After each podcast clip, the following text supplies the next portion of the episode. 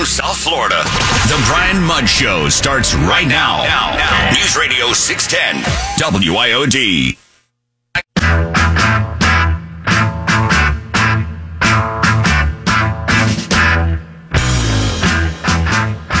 There's a big distinction between the strength and the effectiveness of law enforcement versus Brian, who's probably deteriorating.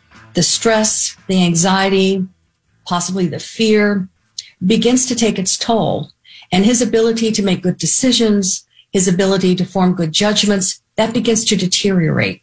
That a former FBI profile talking about Brian Laundrie. But I mean, who the heck knows? You know, and as I mentioned last hour, my takeaways. Definitely questions about some of the decisions that were made in the early going, starting with law enforcement appearing to take Brian Laundrie's parents at face value. Over under on Brian being in that swamp. I think it's a big game of misdirection. But anyway, save that for another time because right now we have our CFO, our state's chief fire marshal, and a member of the Good Human Club, Jimmy Patronis. Jimmy, how you doing? Hey, brother, how are you? You know, doing pretty well. It's a Friday. It's beautiful, and if nothing else is going on, and uh, we're we're in the beautiful state of Florida, we got a lot lot to feel good about. Well, I tell you, I listened to you just now, and I'm with you. I think it's a big game of misdirection. You know, uh, that mama and daddy are going to do everything they can to protect their son at whatever cost of putting their lives on the line and, and risking their, uh, you know, you know, decisions that they make that maybe not in the best interest of, of getting to the bottom of this. And, um, yeah, I, and I saw where there was even a game camera that caught somebody his likeness up in Northwest Florida. So it's going to be probably a pretty crazy manhunt. Yeah, it certainly seems that way. Now, eh, Jimmy, speaking of uh, hunts of sorts, I mean, you got one that's pretty darn good. It's the Florida Treasure Hunt. So you can always go and, and see you got any reclaimed property with Florida Treasure Hunt. But you also have something, speaking of unclaimed property, you got another auction that's going to be taking place in West Palm Beach tomorrow. Tell us what goes on here. Yeah, you can go in, you can go in and register. Today's the preview day. You can register today for tomorrow. They'll take cash, most debit cards, cashier checks no credit cards. But what you've got is these are the items have been left safety deposit boxes. So we have a vault in Tallahassee.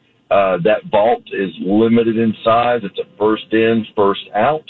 So whenever somebody has a safety deposit box that maybe they're deceased, maybe they forgot about it, maybe uh, they have moved away and they have stopped payment on it, those contents ultimately will end up in the state of Florida. And we have got some one of a kind jewelry, baseball cards, watches, rare coins. I mean, this is this is truly these are the unclaimed property auctions you've heard about on TV, but this is actually the real one that the state of Florida is sponsoring. All right, that's pretty cool. And so, yeah, as Jimmy mentioned, go ahead and get yourself uh, registered, and this will be taking place in West Palm Beach tomorrow. Hey, I, w- I want to get your thoughts about some things. Um, my level of frustration on a number of, of issues is running really high. I mean, I, I'm here in, in the land of, of lawless school districts where, you know, we, we have the, the Broward, the Miami Dade, the Palm Beach County school districts that still defy state law over mask policy, which even aside from the mask drives me back crap crazy because if they defy law with that, why are we necessarily trusting that they're going to adhere to the law on things like, I don't know, the school's curriculum, for example? So I have those sure. concerns. But then I also see this immediate and I believe underhanded effort by the school districts and by many politicos across our state to impugn our state's news surgeon general. I wanted to get your thoughts on that.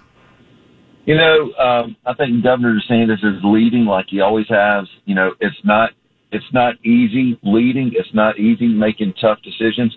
But, you know, I think the governor, you know, really believes in, in somebody's academic strengths. Uh, the new Surgeon General is incredibly qualified, whether it be as a researcher at UCLA or a graduate at Harvard Medical School. So, I mean, you know, again, people want to come out and just try to hate on, you know, America's, you know, you know, boldest governor. And, you know, it is what it is. Uh, they see him as a threat to, you know, future election cycles, and they want to do anything and everything they can to discredit him. And it, and it's a shame. Uh, but you know what? He's he's covered in Teflon, and I appreciate how tough he is.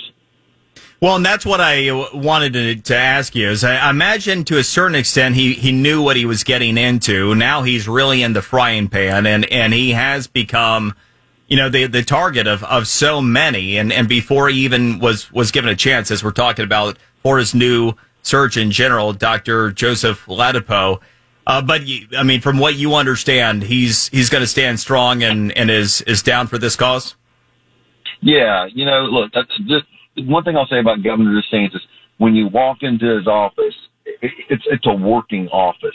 His office usually has stacks of papers. He does about 99% of all of his own research and due diligence. The, you know, the governor is incredibly intelligent. He does his homework in order to make the decisions that he makes.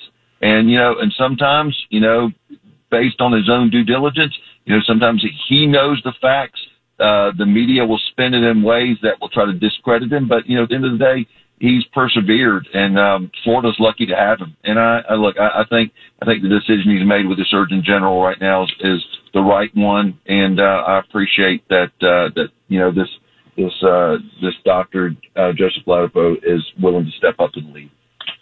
Amen. All right. Now, you uh, you gotten kind of feisty recently talking about vaccine mandates, and you had a real passionate, I would say speech, but I mean you, you really, I, I, think, articulated the concerns about vaccine mandates well. Go ahead and, and give uh, give us a little sample for people who might have missed it. Well, you know, I, I'm vaccinated. I don't have a problem with, with getting vaccinated, but you know, I'll be damned if I'm going to mandate they have to be vaccinated. So I think the governor has, has, has, you know, just led by making vaccines available in every corner of the state. You know, President Trump led getting the vaccines developed in record time. And those that are comfortable with it, great, get your vaccine. Those that aren't, go talk to your doctor, get your questions answered. But then the governor came back, and, you know, and he has fought the White House and making sure that we've got Regeneron treatments here for those that, you know, have contracted COVID and need to be caught. So it's a, it's a hospital diversion. So, you know, uh, you know, I love how, you know, the, the governor has made this part of, I'm going to give you an option for preventative care. But then you know what? Just because maybe you didn't get the vaccine, but now you've got COVID, I'm going to still be there to catch you with a treatment that hopefully saves your life. Um, so, I mean, I, I, I appreciate what he's done to try to cover every element of this disease. And uh, to your point, I mean, we know recently the Biden administration stepped in and said, well, no, you, we're not going to allow the state to directly contract with Regeneron anymore. No, we're, we're going to go ahead and, and handle everything. And, and so we're going to limit what Florida receives, cutting our number of monoclonal antibody treatments by about half. So it was last week the Governor DeSantis said, Hey, I'm, I'm engaging GlaxoSmithKline because they're developing mm-hmm. a new monoclonal antibody treatment. And just yesterday announced that we're actually going to be getting those to help augment what's being lost by the federal government cutting off some of those Regeneron supplies. So we are starting out with 3,000 Glaxo treatments that are on their way to Florida, and those are going to be administered at the existing sites for monoclonal antibody treatments. Uh, so, you know, to your point, even when you got the Biden administration stepping in the way, he's figuring out workarounds to try to keep uh, try to keep everything going. And uh, on the note of firefighters in particular, so mm-hmm. you, know, you you delivered your your address on vaccine mandates as part of the presser with the 200 uh, firefighters in, in Gainesville that are suing the city, the state getting behind that lawsuit. I thought it was important what you just mentioned. You're vaccinated. Most of those firefighters are vaccinated too. It was more about the principle of the vaccine mandate than it was necessarily their personal opinion. What do we stand to risk from a first res- a responder standpoint if these vaccine mandates were to go through and if they were allowed to stand? So, one, yeah, a lot of our first responders are vaccinated. You also have a lot of our first responders that they don't have a choice. 911 calls. It's not like they're going to screen somebody says, Oh, do you have COVID? Oh, well then, you know what? Uh, we we can't. You're going to have to come to us, or you're going to have to go to some other type of treatment solution. Our first responders answer the call no matter what.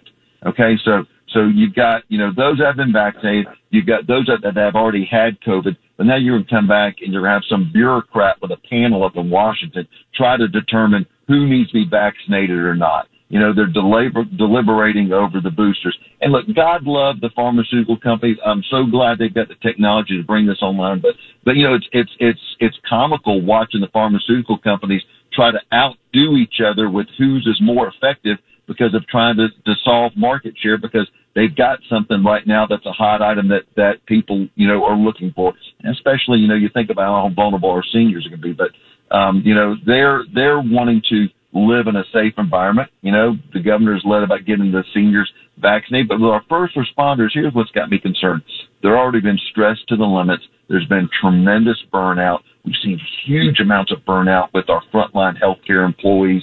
Uh, because because COVID has been a real uh, a, a real challenge for everybody at all levels of the first responders. Those people that can't you know walk away from this because their job depends on them saving others' lives. So um, yeah, I mean, I, I mean, everybody needs a little bit of a breather. Uh, but unfortunately, the, the, the, virus hasn't given us uh, a chance to catch up breath. Our state CFO and Chief Fire Marshal as well, Jimmy Patronis. Always good talking with you. Be well. Thanks, brother. Take care. Yeah, you too. All right, we'll be back with Natalie and a trending story here on the Brian Mudd Show, News Radio 610 WIOD.